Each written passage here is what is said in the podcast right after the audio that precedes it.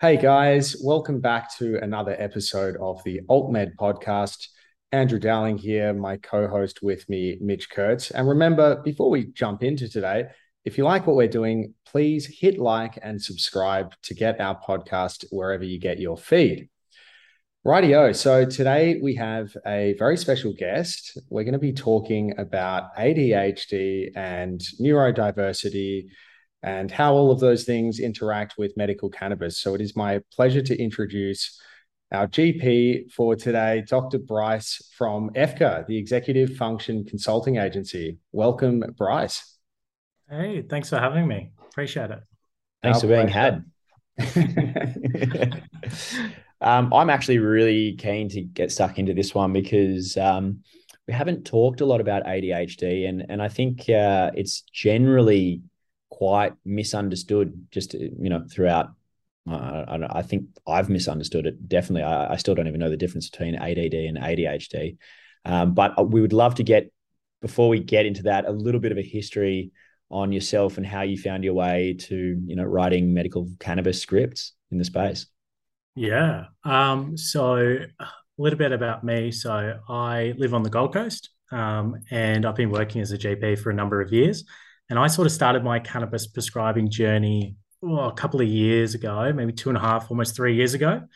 And I was, you know, seeing patients come in on some cannabis therapies from some other uh, cannabis clinics. And I was like, oh, some of these people are getting some good results. And so I reached out to some of those early cannabis companies and I started off prescribing a little bit of CBD um, to my patients and I noticed some really good results. And I was like, oh, okay, I can do this. Um, and then I started learning more about it and just getting fantastic results for patients um, and, you know, really weaning off, you know, a lot of medications that had nasty side effects. So that sort of got me interested in the cannabis space and that sort of progressed along. Um, and then towards the end of last year, I had uh, the opportunity to work alongside a psychiatrist in an ADHD specific clinic. Um, and so I was doing sort of the pre assessment um, and management and assistant with diagnosis of people with ADHD, autism, and learning disorders. And I just, it was that kind of that light bulb moment where I was like, hang on, everyone coming in here uses cannabis. And there was just this huge overlap between ADHD and cannabis. And the more I looked into it, the more I just saw, you know, this overlap everywhere um, in my patients and with patients coming through the ADHD clinic. They're either on CBD, THC, they smoked cannabis. And I was like, okay, like there's something here. So I sort of just kept looking into it. And um, yeah, I guess we'll talk about some of the stuff that I've found. Absolutely. I, I, think it might do some of the. I'm, I'm, going to use the listeners as the scapegoat, but I really want it for myself, just to yeah, kind of. I was about to say this is this is for us, Mitch. Um, can you uh, perhaps talk us through? I know what he's going to ask. Can you talk us through, Bryce? Uh, what is ADHD, and perhaps also how does that differ from ADD? Yeah, absolutely. So ADHD is the most common neurodevelopmental disorder uh, in children. And most people think of it as a childhood disorder, that hyperactive sort of child. It affects anywhere between 5 to 10% of the population. So, you know, up to one in 10 children, sometimes even reports are even higher than that, um, have ADHD. So, attention deficit hyperactivity disorder. Now, most people think that it's just a disorder of childhood, but it actually persists through to adulthood as well. Um, approximately 10 to 15% of uh, people will outgrow their ADHD in a sense, in that the symptoms subside as they get older. But in reality, most of it still persists into adulthood. So it's really hard to sort of describe what ADHD is because there's so many different types and symptoms. So I break it down really simply for my patients because I need things to be simple for me to understand. And I think that our role as a doctor is to be a professional interpreter. So we need to make something that's really complicated, like complex neuropsychiatry, and translate it into something our patients can understand. So I go through a lot of the work of uh, Dr. Russell Barkley and Dr. Daniel Amen.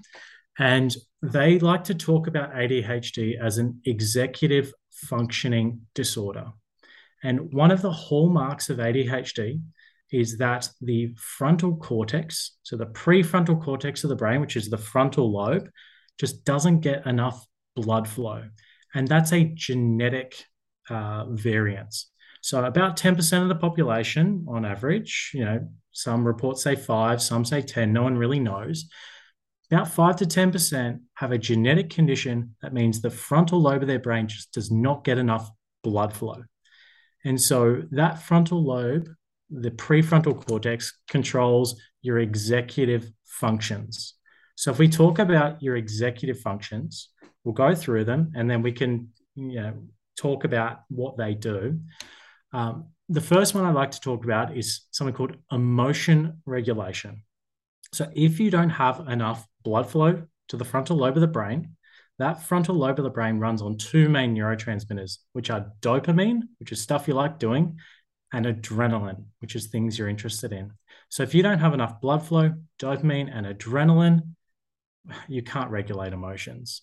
So, it means if you feel anxious, if you feel sad, depressed, angry, frustrated, you just can't regulate that emotion properly. The next executive function I talk about is impulse control. So people with ADHD are quite impulsive and they're impulsive with their actions, they're impulsive with their emotions, and they're impulsive with their behaviors. So you'll see people, you know, impulsively move. So the ADHD child that can't sit still, they're impulsively moving. And one of the reasons they do that is to increase blood flow to the brain, increase heart rate, increase adrenaline, so get blood to the brain. Um, other executive functions, so attention and focus, concentration, short term working memory uh, is a big one. And there's other executive functions as well, such as time planning, procrastination, interest driven focus. So it's quite complicated. And you go, okay, we'll break it down something nice and simple that everyone can understand. Basically, the ADHD brain doesn't get enough blood flow to the prefrontal cortex, which means that part of the brain doesn't get enough dopamine, adrenaline, and the ADHD brain does whatever it can to get that dopamine and adrenaline. That's in a nutshell, sort of what ADHD is. And then we'll go through examples and we can talk about okay, how does that actually look in in a person? No, that's that's super helpful, Bryce. And I think um, you know, as you were sort of talking through, I was wondering, you know, is is it nature or nurture? You know, does it is it a genetic disorder or is it caused by the environment one is, you know, exposed to um, through, you know, cognitive development? And yeah, it's it's quite interesting to hear that. Is it just because I've I do hear the term seemingly interwoven and interchanged with ADD is that similar in the sense that that also relates to a lack of blood in the free uh, prefrontal cortex mm-hmm. that affects you know hyperactive behavior and, and attention and, and these sorts of things as well yeah so it's a misconception that patients with ADHD or ADD are actually hyperactive and in the vast majority of cases they're not mm. um, so we like to talk about ADHD, or I like to talk about ADHD as an executive functioning disorder. So you talk about the executive functions. So you don't have to be hyperactive to have ADD or ADHD. Um, it's really a disorder of those executive functions. And the hallmark of that is that lack of blood flow to the prefrontal cortex causing those symptoms. Um, and there's actually seven sort of seven different types of ADHD, which all present different symptom sort of clusters, depending on where that reduction in blood flow is to the part of the brain.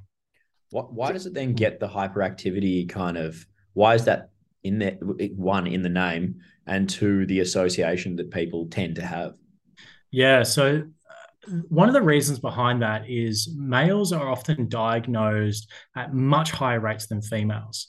So typically young male boys, you see the stereotype of, you know, the hyperactive kid that doesn't sit still, they're bouncing around the room, they're talkative all the time.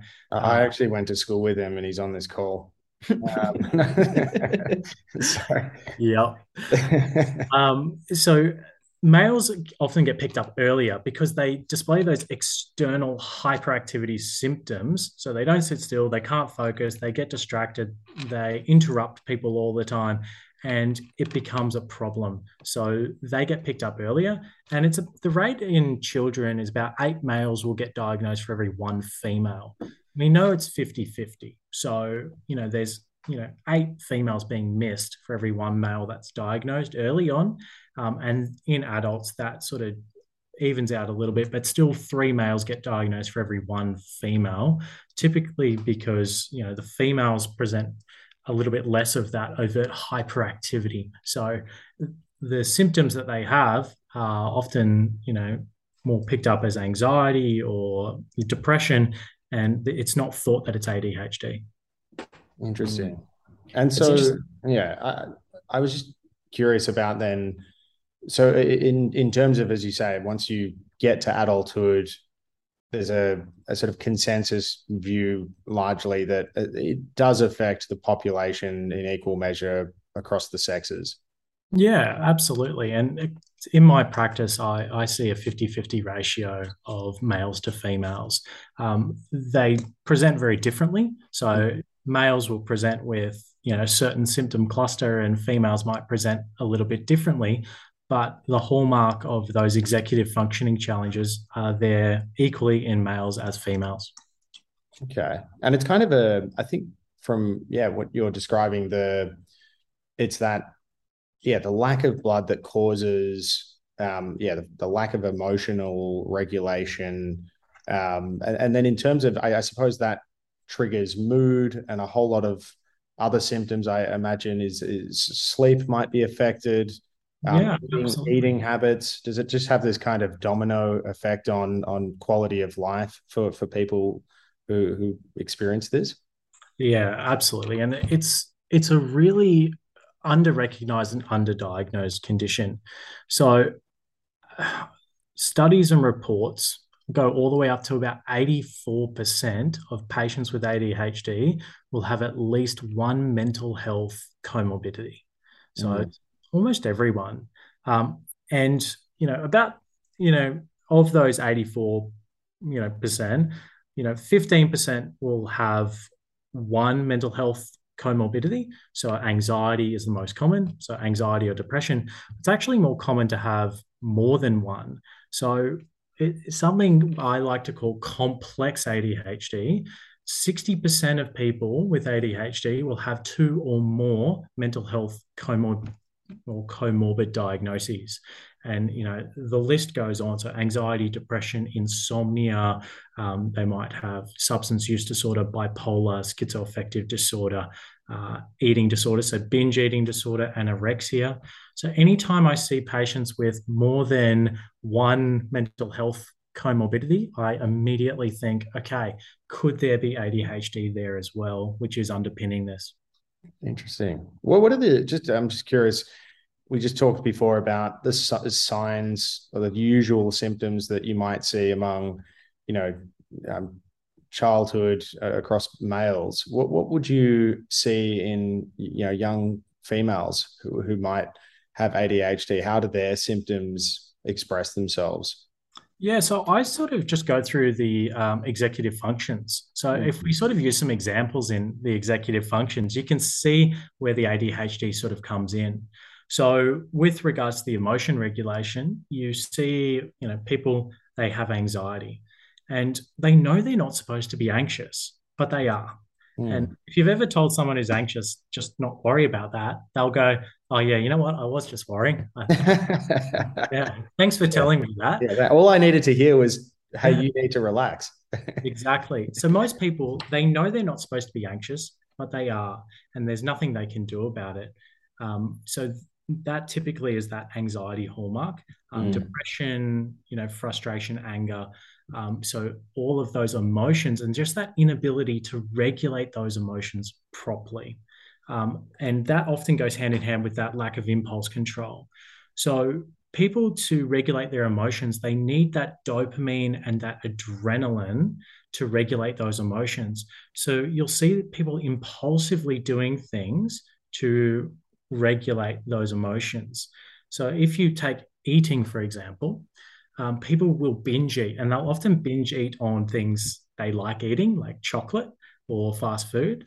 Um, so you, you see a lot of people they binge eat and they don't know why they do it. They just can't stop themselves from eating, and part of that is they eat to you know emotionally regulate.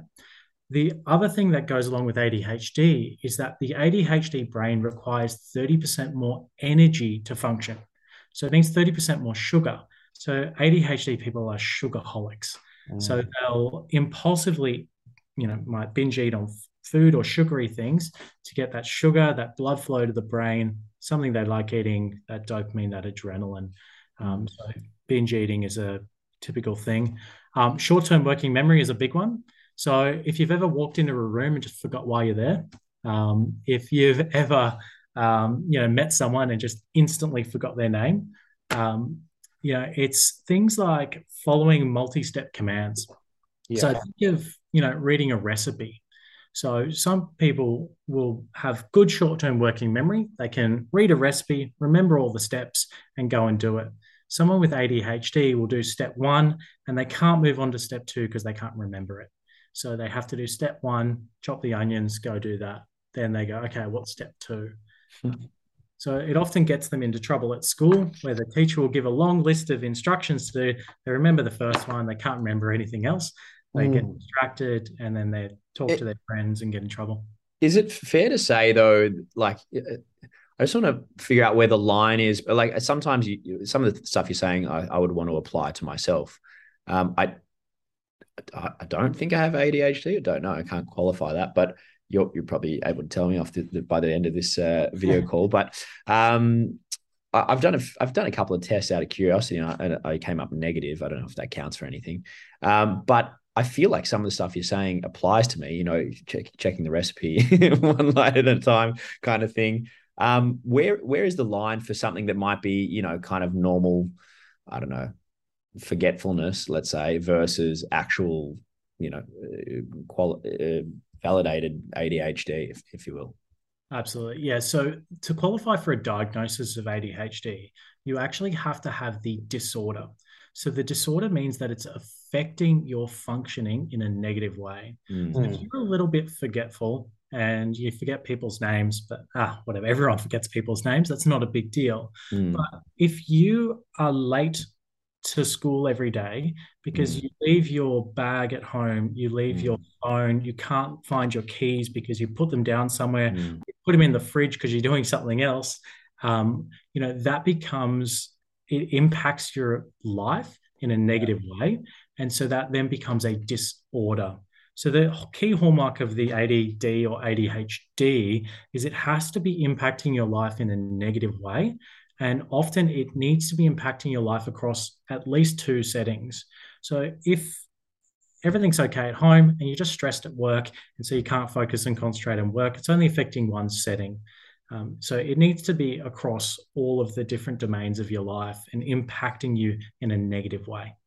And I suppose, you know, even hearing these types of symptoms, I, I suppose that there's a, usually for the patients that you would see, I'm guessing it you know unequivocally is a disorder because if you are impulsive with respect to say emotional outbursts or you're forgetful because you can't do multi-step commands then that will frustrate the people around you. And so you have this kind of circle of you know relationships that are constantly being tested by your disposition which you have no necessary control over in the sense that it's a genetic um, predisposition. Um, so I, I, want to actually just kind of just jump to one thing that I, I, hear raised about ADHD, and please consider Mitch and I, if it's not already apparent, to be complete rookies on the topic. Mm. Um, but you hear people saying, "Oh, you know, it, it just seems to be getting diagnosed more and more these days." And you know, when I was insert whatever how old the person is, you know, years ago, I I don't remember a single kid in my classroom having now everyone's got it, everyone's on dexamphetamines, and you hear these kinds of prevailing views in the community. What what do you say to that? I mean, I kind of heard you say before that you feel that it's been underdiagnosed over time. Is is that kind of where you stand on that can that type of view? Yeah. So there there's a number of factors that contribute to ADHD.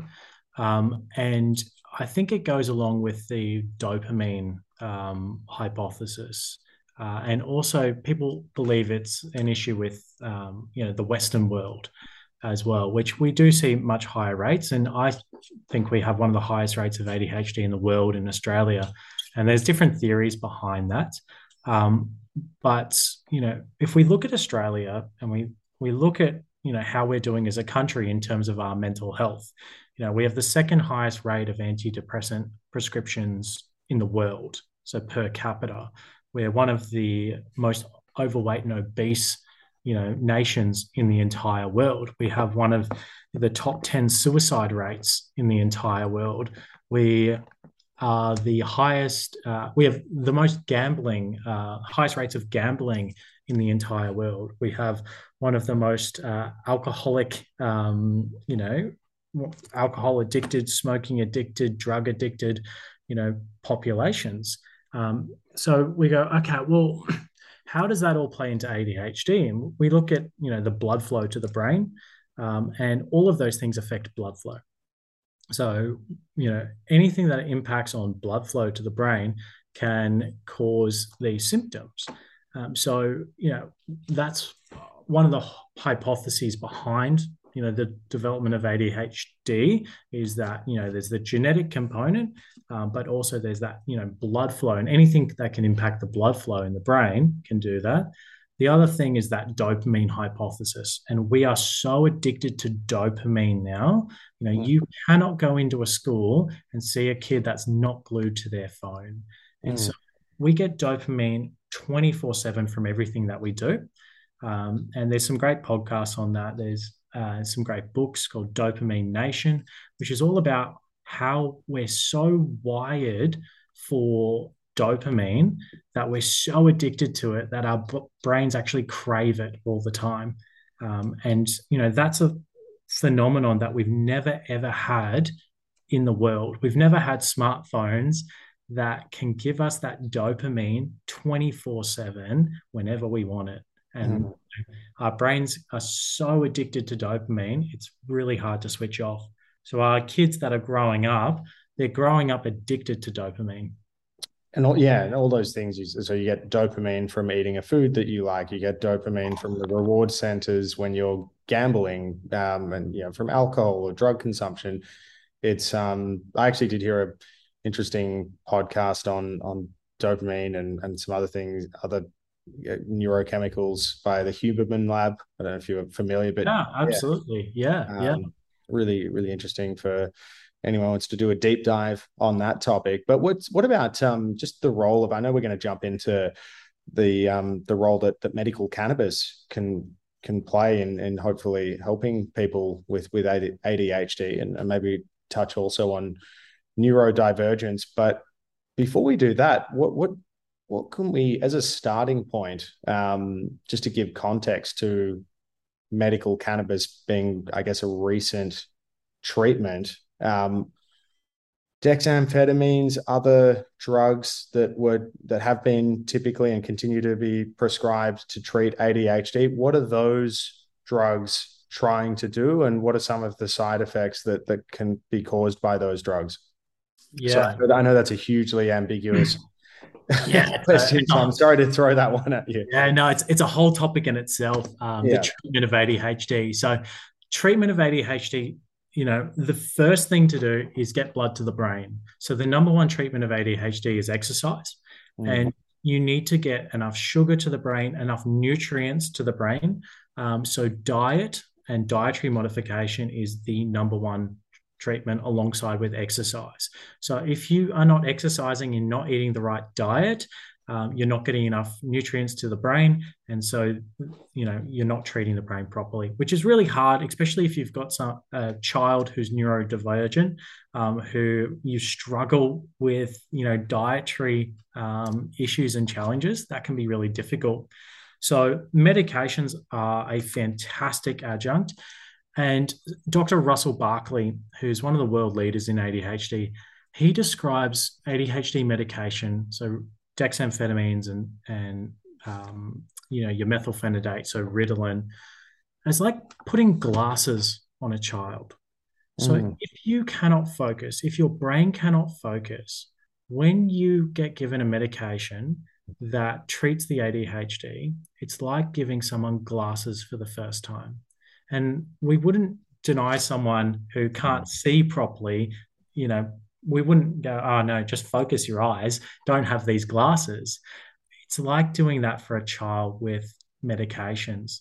So the medications increase that dopamine and that adrenaline and increase that heart rate to get that blood flow to the brain and they fill that deficiency in that frontal cortex and they treat those symptoms of ADHD. So it can be an absolute life changing medication for a lot of patients and a lot of families.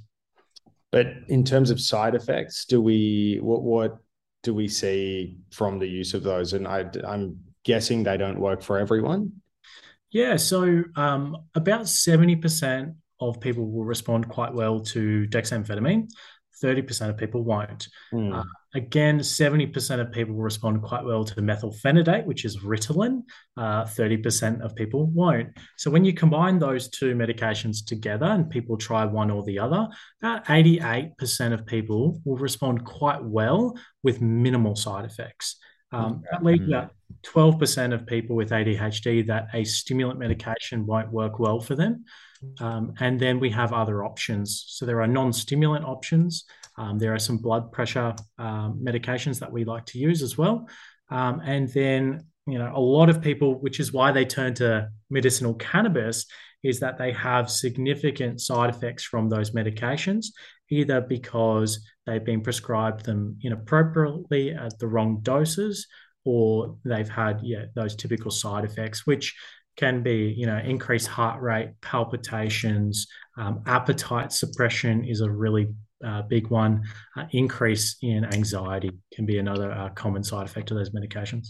I'm actually um, really keen to explore this because there's somebody uh, close to me in my life who um, who takes some of these medications, and I've raised the point of trialing, you know, CBD oil or, or you know THC as an option um, and they've said, no, nah, no thanks, don't want any of that snake oil. I'll stay with the real stuff and go to a real doctor. Basically, was the the, the feedback I got. Um, and I just want to, you know, not only address that kind of stigma, but but uh, I would love to understand from your perspective why why medical cannabis could be an effective treatment. Yeah. Um, I probably should mention about ADHD in that um, it's uh, we talked about it being a genetic condition, um, and probably didn't emphasize how important that genetics was. Um, so about you know, eighty percent of time of the time it's genetic, um, and it's as inheritable as height. So people don't realize that, and they go, "Oh, my son's got ADHD," and I talk to them about those symptoms and I go, okay, who's got it, mum or dad? And every single time they go, oh yeah, it's dad because you know, you know, dad has all those hallmarks or it's mum. Um, so when people are looking at ADHD and they're getting their children assessed or you know their parents assessed, or if they're using cannabis to treat their own ADHD, um, they often then will look at the other family members, their siblings or their parents, and go, ah, okay, yeah, um, let's get them treated or assessed for their ADHD as well. Mm. Um, so, yeah, we'll talk about the cannabis side of things. So, cannabis and ADHD, about 50% of people with ADHD use cannabis on a regular or a daily basis, mm. which is quite a Pretty lot. High. Like one in two, right? Um, you know, studies of people presenting to facilities for cannabis use disorder, 46% of them had ADHD. So it's almost one in two, right? If we look at, you know, the cannabis statistics uh, around the world, and a lot of the data comes from America, um, you know, 18% of adolescents had a cannabis use disorder. So, you know, almost one in five, you know, teenagers had a cannabis use disorder. Um, in adults, that's about 9% of the population has a cannabis use disorder. And so if we look at the statistics of ADHD and the overlap, we go, oh, okay, those, those percentages are, are fairly similar. Um, of people that have ADHD, about 25% of them think that cannabis is helpful for treating the symptoms of ADHD. You go, okay. So, you know, people with ADHD are using cannabis. Why? So we have to talk about okay, what does cannabis do to the brain?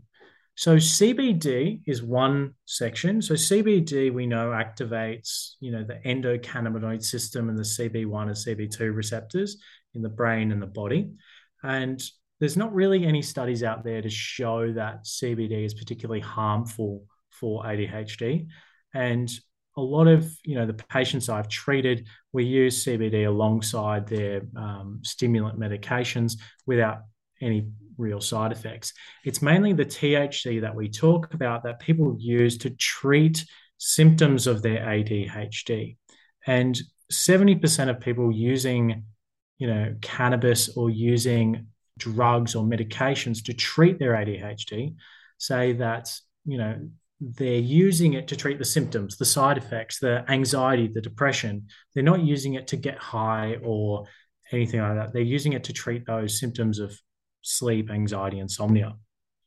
So THC, interestingly, on you know brain scans that we do on people, it increases levels of dopamine and adrenaline in the prefrontal cortex. So if you think, okay, so ADHD is a lack of blood flow, dopamine, and adrenaline, and THC increases dopamine and adrenaline in the prefrontal cortex, it's the perfect drug to treat ADHD, right? Because it mm, gives yeah. us exactly what we need. the only problem is it does it too well. it actually turns off the brain's ability, so that homeostasis, it turns off the brain's ability to make its own dopamine and adrenaline. So CBD actually helps, it's that regulatory system. It helps regulate those new neurotransmitters. We make serotonin, we make dopamine, we make adrenaline. The CBD can help regulate that process. The THC actually gives us dopamine, it gives us adrenaline, and it does it too well. So if you start using too much of it, your brain stops making its own and you actually become more ADHD. The symptoms of ADHD actually get worse. So it's, it's, really tricky because patients use it to treat the, the symptoms of ADHD, but it actually makes their ADHD worse in the process. You're effectively involved in this kind of elaborate balancing act. You t- yeah, homeostasis and just trying then, I mean, it, it's speaks to the importance of getting dosing right and the the you know the art of titration. Um, just something that popped into my head, which is strangely way of putting it as it relates to my question, is can you map blood flow? Like if, if you were on the fence about a diagnosis for a given patient, can you actually you know do that? I don't know. Is it called neuro mapping um, to yeah. determine? So um, I did this for a patient the other day, actually. So, um, you know, with look at the comorbidities of ADHD and, you know, the link between the substance use disorder, you know, alcohol, gambling addiction, cannabis use, porn addiction, gaming addiction. Think of anything that gives you dopamine, the ADHD brain can get addicted to it. So I had a patient the other day and uh, he'd been to rehab about three or four times for alcohol addiction. Um, and you know, I was convinced that this was ADHD, had all the hallmark executive functioning challenges, rehab. The second he came out of rehab, relapsed straight back to the, you know, alcohol. And I did a what's called a SPECT CT scan. So a CT SPECT scan. So it's a brain scan which we inject a little uh, radio tracer, and it actually maps the blood flow of the brain. So mm. if you think of uh, a CT scan or an MRI, like opening the hood of a car and looking in and looking at the engine, a CT SPECT scan actually looks at what the engine does when it's turned on. So it actually looks at how the blood flow to your brain works when it's turned on and when when it's running. So I did that scan for him and it just showed a very clear hypoperfusion in that prefrontal cortex. So, you know, referred him back to his psychiatrist and said, hey, look, we've got to treat this guy's ADHD. And, you know, we got him a stimulant medication and significant improvement instantly. So when people start a medication for ADHD, like a stimulant, it works within 15 minutes. So wow. within, within 15 minutes, his life had changed. Yeah, wow.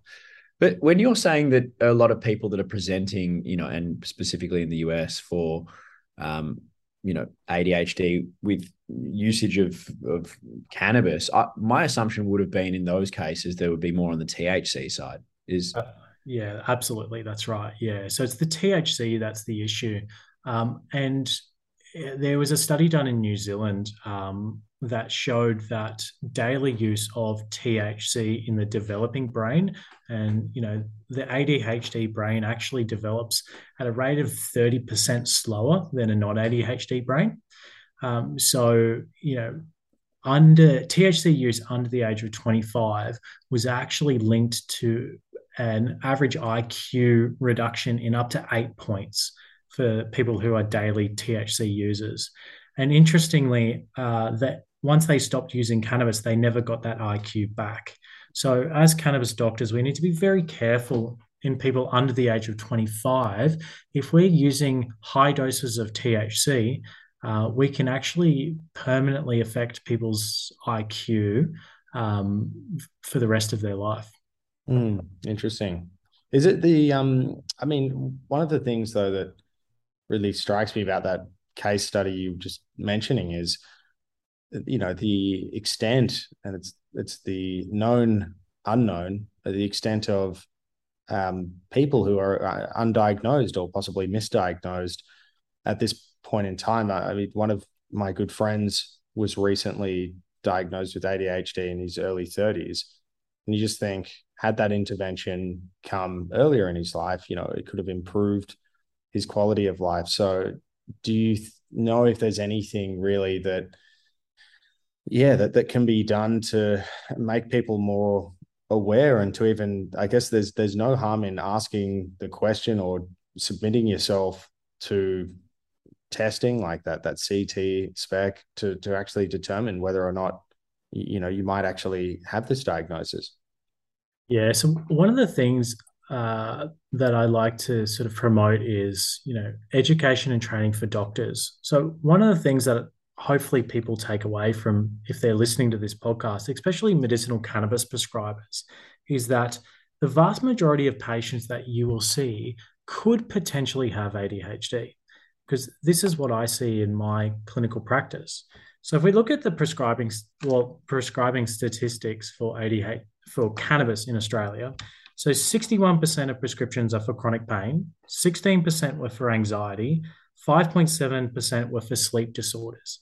So 82.7% of all the prescriptions for medicinal cannabis in Australia were for common comorbidities of ADHD. Mm.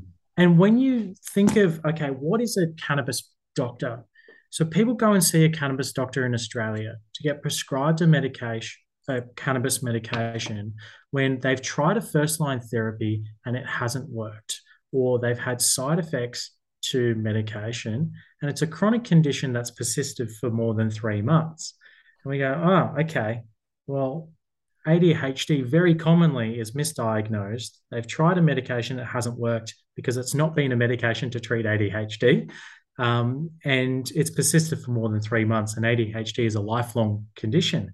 So 82.7% of the prescriptions in Australia for medicinal cannabis you've got to think, okay, well, maybe there is some ADHD. And if they're prescribed a THC product and the symptoms get better, well, it's increasing dopamine, it's increasing adrenaline, it's increasing, you know, that in the executive functions in the prefrontal cortex. Well, maybe they did have ADHD, and that's why the cannabis treatment is working. Yeah. Is, is it, uh, can we jump? Because I, I do want to maybe touch on medical cannabis just a little bit more. So, do you ever have a situation where, because of those side effects that someone might have with with a stimulant, that you know, as a as a treating doctor, you have to essentially wean them off the stimulant onto medical cannabis? Is that some a, a practice that you know some doctors who have the the requisite expertise will do, or is that a, a bit of a no go? Um, so that's yeah, that's a really tricky one. Um, so anytime I do anything with cannabis, it's it's w- overlapping with ADHD is is really in conjunction with the patient's treating team. So yeah. it's a really individualized approach. So I always tell my patients that I'm treating the patient, I'm not treating the condition. So yeah. you have to listen to your patient and all the comorbidities that go along with it. So they might have chronic pain, they might have ADHD, anxiety, depression, and they might be on a multitude of different medications or different treatment modalities. And you actually have to work very closely with the treating team. So the, one of the problems with the some of the cannabis access clinics is that it allows the patient to choose their therapy and there's not that correlation with that treating team.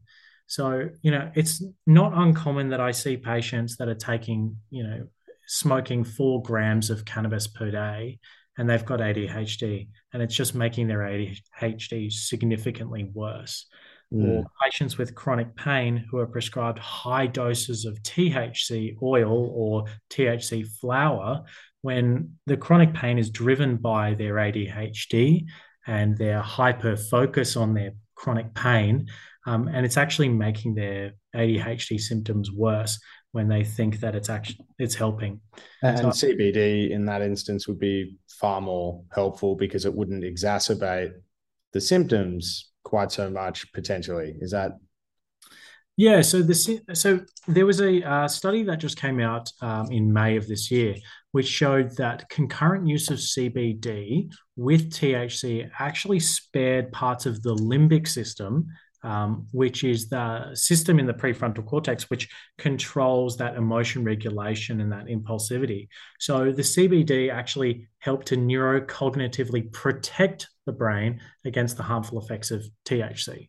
Yeah, interesting. Which, which is interesting in the work. Um, so there's a lot of work and research at the moment going into CBD and traumatic brain injury, um, which a lot of people are talking about. And you think of okay, traumatic brain injury, chronic repetitive concussions causes you know damage to the brain that leads to damage to blood flow and it leads to ADHD type symptoms. So they can't focus, they can't concentrate, they can't regulate emotions. So I see this in a lot of my professional athletes um, who either have ADHD as a baseline, and about 20% of professional athletes have ADHD. Um, so almost one in five. Um, and, you know, or they've then had a career of concussions, head injuries, you know repetitive you know blows to the head like boxers or you know football players. And now they have ADHD like symptoms because of those repetitive um you know that, that is going to be mind blowing I think for some listeners to so essentially compared to the general population professional athletes are more likely statistically to have ADHD symptoms Absolutely. Um, so if you think of uh, what is a professional athlete, so it's routine structure, it's diet and lifestyle modification, it's regular high intensity exercise. So it treats the symptoms of ADHD. Mm. And we mm. look at our professional athletes and what happens when they get injured, they stop playing uh, sport. They, you know, they fall apart. They're anxious. They're depressed. Um, you know, they go out on the weekend. They drink alcohol and you know get into all kinds of trouble or they abuse drugs and substances um, yeah. so you know all you know you know executive functioning challenges of ADHD which they didn't have when they were playing but when they're not playing and they're not having that diet and that exercise as much then they display symptoms of ADHD and that's that sort of ties it as well to you know you often hear about the difficulty in that transition once you know the, the career of a professional athlete is statistically usually quite short. And you know stepping back from that into you know a more ordinary day-to-day life is um is often you know quite a challenge when you when you hear from from athletes. Absolutely. And this is something we see in our military veterans all the time. So yeah. we talk about suicide rates in military veterans which are very very high. And suicide rates in patients with ADHD are five times higher than the general population. And a statistic which is pretty damning is that ADHD untreated can reduce life expectancy by up to 25 years, which is pretty high. yeah, that's that's crazy. I, I don't know any other condition in medicine that reduces your life expectancy that significantly that affects up to 10% of the population. Goodness. What about um if I can just take take us to the more broader terminology around neurodivergence. This was actually a term that I, I only heard for the first time this year. The, the term neurodiversity. Um, the, pardon my ignorance, um, but yeah, I, I'm I wasn't familiar with the term, and someone sort of haphazardly explained it to me. But I, I would be grateful to hear from a from a doctor. What what what do what is neurodivergence?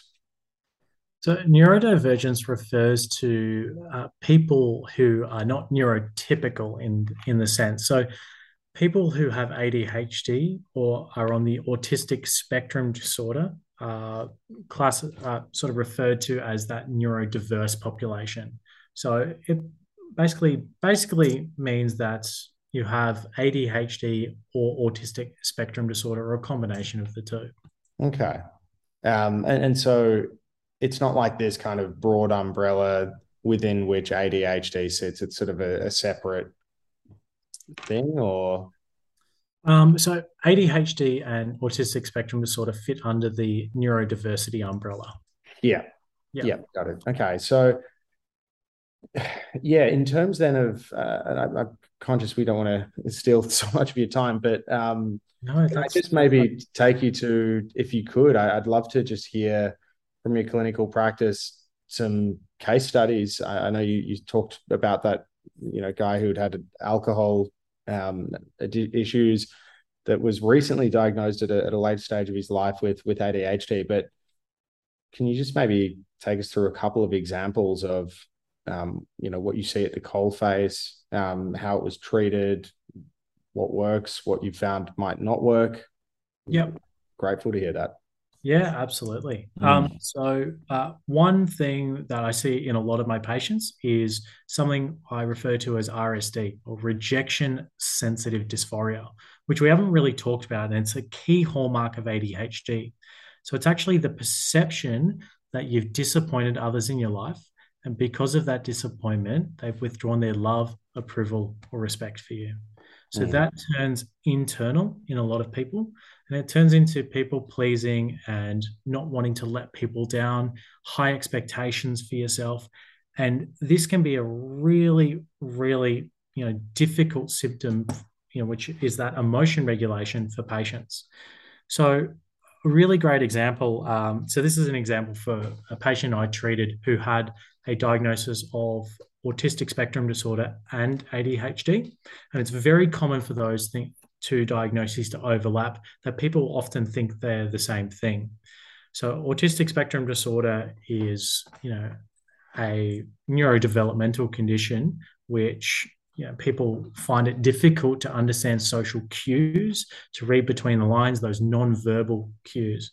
So I had a beautiful 15-year-old uh, girl who presented with her family, and um, she was struggling with the autistic um, side of things, understanding, um, was struggling at school. And then the ADHD side of things, she was really struggling with regulating her emotions, having big emotional meltdowns, um, you know, had a lot of hypersensitivity symptoms.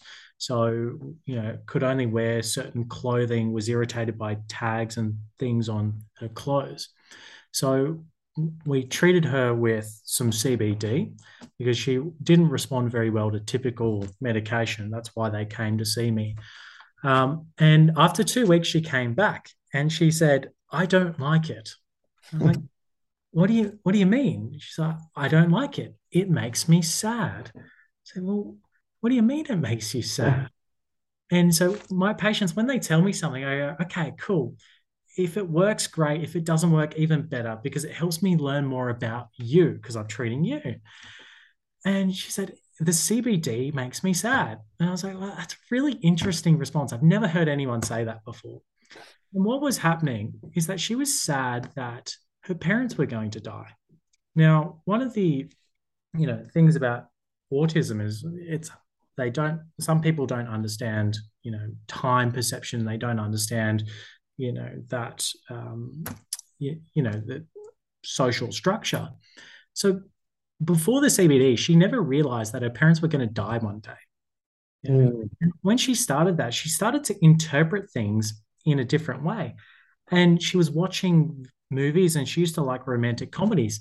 And she started crying when she was watching these romantic comedy movies. And she turned to me and she said, Is this how neurotypical people feel? It must be horrible for them. Uh, so that sort of opening up of the depth of her connection and ability to read social situations aided by CBD yeah actually exposed her to the full array of you know how we can interpret both the good and bad in life that, yeah. that, that is fascinating i must admit i have never heard anyone i've heard people say i don't like the taste of it or I, have never heard anyone say it makes me sad yeah but that's really interesting so she started understanding emotions, which mm. she'd never had before. Now, she still had untreated ADHD. So she wasn't able to regulate those emotions and then was having that impulsive response to those emotions. So then we used a medication alongside the CBD to treat the ADHD. And now she could understand emotions and she could regulate those emotional responses. Uh, And absolutely fantastic. So that's sort of a key of, you know, you treat the ADHD, but you also have to treat, you know, if you treat the autism, you have to treat the ADHD at the same time. Um, yeah. So, yeah, if we, otherwise, she would come back and just say, nah, cannabis doesn't work. It makes me sad. oh, that's really interesting. Um, have you uh, ever watched a, a rom com under the influence of CBD oil? no, I haven't actually. I think I want to try it now. I might actually tear up a little bit. yeah, oh, your your your life's sad enough, Andrew. anything else in there. Um, another example I wanted to give was um, so when I was working in the ADHD clinic, I had a 19 um, year old come and see me who was really struggling with his ADHD. And he'd been prescribed a sativa dominant THC flower um, from a cannabis prescriber. And when I asked about what was going on, he'd actually developed symptoms of almost schizoaffective disorder, obsessive compulsive disorder. And when we looked back, it all correlated with the starting of the prescribing of the THC. So, sativa dominant THC products actually increase that dopamine and adrenaline more. Um, indica based actually increase a little bit of GABA, which is the inhibitory hormone in that prefrontal cortex. And so GABA ones are better for sleep because they calm and relax a bit more. Whereas, you know, the sativas are more stimulating, as we kind of know, and you can get into the terpene profiles. But what was happening is that he was being prescribed a THC flower, which was interacting with his Ritalin and increasing his heart rate and increasing anxiety. And it was actually giving him too much dopamine. And the excess amount of dopamine was causing a schizoaffective like disorder. It was increasing anxiety and it was causing obsessive compulsive traits. So when you look at that in the ADHD framework, he was having an emotion. He couldn't regulate that emotion and he was impulsively, you know, cleaning and doing impulsive actions and repetitive behaviors to try and rectify that emotion mm. but he couldn't do it. So then he would go and smoke more cannabis. Um, well, that'll help. but he thought it helped. And when he went back to his cannabis prescriber, he said, Look, when I smoke weed, it helps. So they said, Okay, we'll smoke more weed, which then made his ADHD worse. So this is the tricky thing with uh, prescribers who don't understand ADHD yeah. is that your ADHD patients will tell you that the cannabis helps and treats the symptoms, but it actually makes the ADHD worse at the same time. Mm. So that's how you get into this cycle of people using more and more and more, and they develop this, you know, a cannabis use disorder. And unfortunately, a lot of patients who, you know, are prescribed cannabis um, do develop these cannabis use disorders. And it's tricky because they're telling the doctors that it's helping, and it is, but it's actually making things worse at the same time. Yeah. Is, is it always making things worse? Or is there a level at which it's actually doing some? I'm, I'm trying to actually get the position on whether. Yeah, it's, isn't it? Well, from what I understood, it was a, it's a dosing thing to achieve homeostasis. Is that? Well, yeah, it's it's really difficult. So it it depends on which uh, researcher you listen to. So there's there's studies out there that show that can that THC is bad. It um, damages the dendrites and it reduces the connectivity. Then there's people out there saying, well, the connectivity is reduced in people with ADHD, and so they need that extra dopamine and adrenaline to function normally. And that's why you need to treat the person in front of you, you know, not the condition.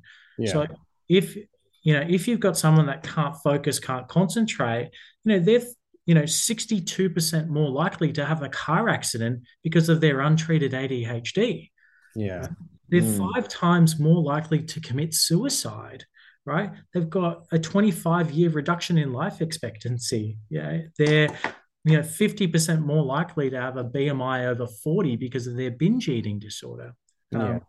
You know, it's, it's, just it's interesting for me because when I listen to some, some of what you're saying, I get the impression that you're almost it's saying that cannabis is is not a good treatment for people with ADHD, but then wondering you prescribe cannabis for ADHD. so I'm trying to I'm trying to kind of figure out where the position is at at what point is it good, at what point is it kind of bad, or in your opinion, um, yeah. Yeah. So again, you need to treat the person in front of you and mm. the individual situation. So if you've got someone who's got chronic pain, who's got insomnia, who's got anxiety, depression, who's had substance use disorder, all of these kind of comorbidities, cannabis can be a really good treatment because it can help treat a number of different conditions at the same time. It can help improve their sleep. It can you know help improve their appetite. It can help reduce their chronic pain and work on their anxiety. So you need to treat the person in front of you. And if cannabis is you know, an appropriate treatment modality for them then you work out a dosing and a treatment plan that's right for that patient. Um, you know a lot of the time patients come and see me for a cannabis appointment. I turn around and go oh well you know actually we just you've got adhd we need to go and treat your adhd and they go oh well that makes sense and mm. they don't actually need to use a cannabis product or we just use a cbd to help all that neuroregulation um, as opposed yeah. to moving to a thc product so i prescribe a lot more cbd than i do thc yeah mm. understood and do, but do you prescribe when you're prescribing CBD? Do you prescribe it as like a an isolated form, or would you go for something that maybe does contain small amounts of THC, for example, to uh, in a more full spectrum approach? I my approach is always to go for a full spectrum. Um, mm. I find they are much much more effective than mm. isolates. Um, you know, and when we talk about you know what you know the the plant does, um, you know, little bits of THC in there to get that entourage effect to work on all those neural synapses is I find much much more effective than um, than an isolate. Mm-hmm. Mm. interesting. So really it's for you in your prescribing patterns it's it's it's about the, the, the volume of let's say cbd or thc so maybe a, a small very small amount is is actually beneficial but potentially you know big doses people smoking 10 joints a night kind of thing is is going to be obviously not ideal. I don't think there's many people that that would be ideal for but potentially um you know even worse in this situation. Yeah absolutely. So you know everything in moderation mm. um, so an ADHD person who you know has a bit of cannabis here and there is not going to cause any any major dramas. But if you're being prescribed, you know, three four grams of THC per day, um, that's going to cause significant worsening of your ADHD, um, and yeah. it's definitely going to interact with any other medication that you're trying to trying to use. Probably likely to induce munchies as well, which then leads to you know poor diet, the obesity, the, the sugar, the sugar like, hit, sugar hit, all that sort of stuff. It's all all tied in. Um, yeah. But yeah, no. Um, you've got I, to, you've got to have a bong whilst you're running. That's the combination. I think. Is, Look, I've I've I've not done that, Mitch, and I don't intend to start. But uh, that's not a not not medical advice. it's um it's been an absolute pleasure picking your brain, so to speak. I, I must admit, like your wisdom in just understanding where human behavior comes from, you know, the genetic source of, you know, what, what happens upstream in the, the prefrontal cortex and how that you know leads to behaviors downstream is just so fascinating. And yeah you really are a, a wealth of knowledge on this topic. And yeah we are very very um, grateful to to have you jump on and, and talk to us about it. I, i'm aware that a lot of the questions that we asked i think we touched on it at one point probably could have been an episode in themselves so you know kudos to you for um, for being able to give us the uh, the very high level overview on on all of all of the um the topics connected to ADHD. Yeah, thanks for thanks for having me. Um, it's it's such a big field, and it's mm. such a new field of research, um, and it's a field of medicine that isn't really taught in medical schools. It's not taught in you know pediatrician or psychiatry training to sort of this extent. So it's really a new field and you know we're at the forefront of unlocking okay is cannabis uh, you know a treatment for adhd um, well you know 50% of people with adhd use cannabis. So you know if we're listening to our patients we go okay well it's helping 50% of our patients or so they say. Mm. so you know it's definitely an area we really need to explore and put some research into yeah, and I'm. We need to encourage people who have had a an ADHD diagnosis to consider being an elite athlete as well, because clearly they're. no, just fifty percent of usage. It's that's a pretty good case for an AB test.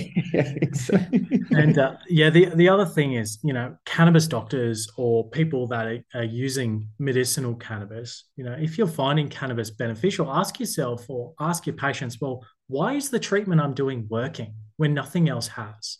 Yeah. So if you know you use a cannabis product and it works, you go, well, okay, why is it working? Mm. And you know, actually stop and work backwards and go, okay, well, this is working, but why is this working when nothing else was? There's mm. got to be a reason for it. So rather than just going, oh, cannabis works, that's great. Stop and think and go, well, why is it working?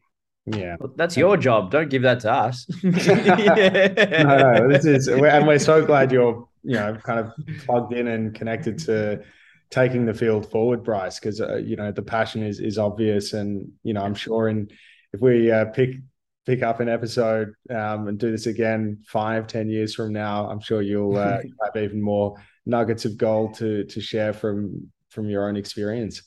Yeah, I think even if we did this, you know, two months from now there'll be yeah, yeah, totally. that's come out. Every every week there's there's new research. It's it's so hard to keep up with which is uh, which is great for the industry. yeah absolutely. Well it has been yeah our pleasure chatting with you today. And yeah just thanks so much for your time. Hey not a problem at all. Anytime. Thanks Thank bryce. You. it's been fantastic. and, and I'll just give one last shameless plug. If you did like this conversation and you like the AltMed podcasts, please hit like and subscribe. Until next time, take care.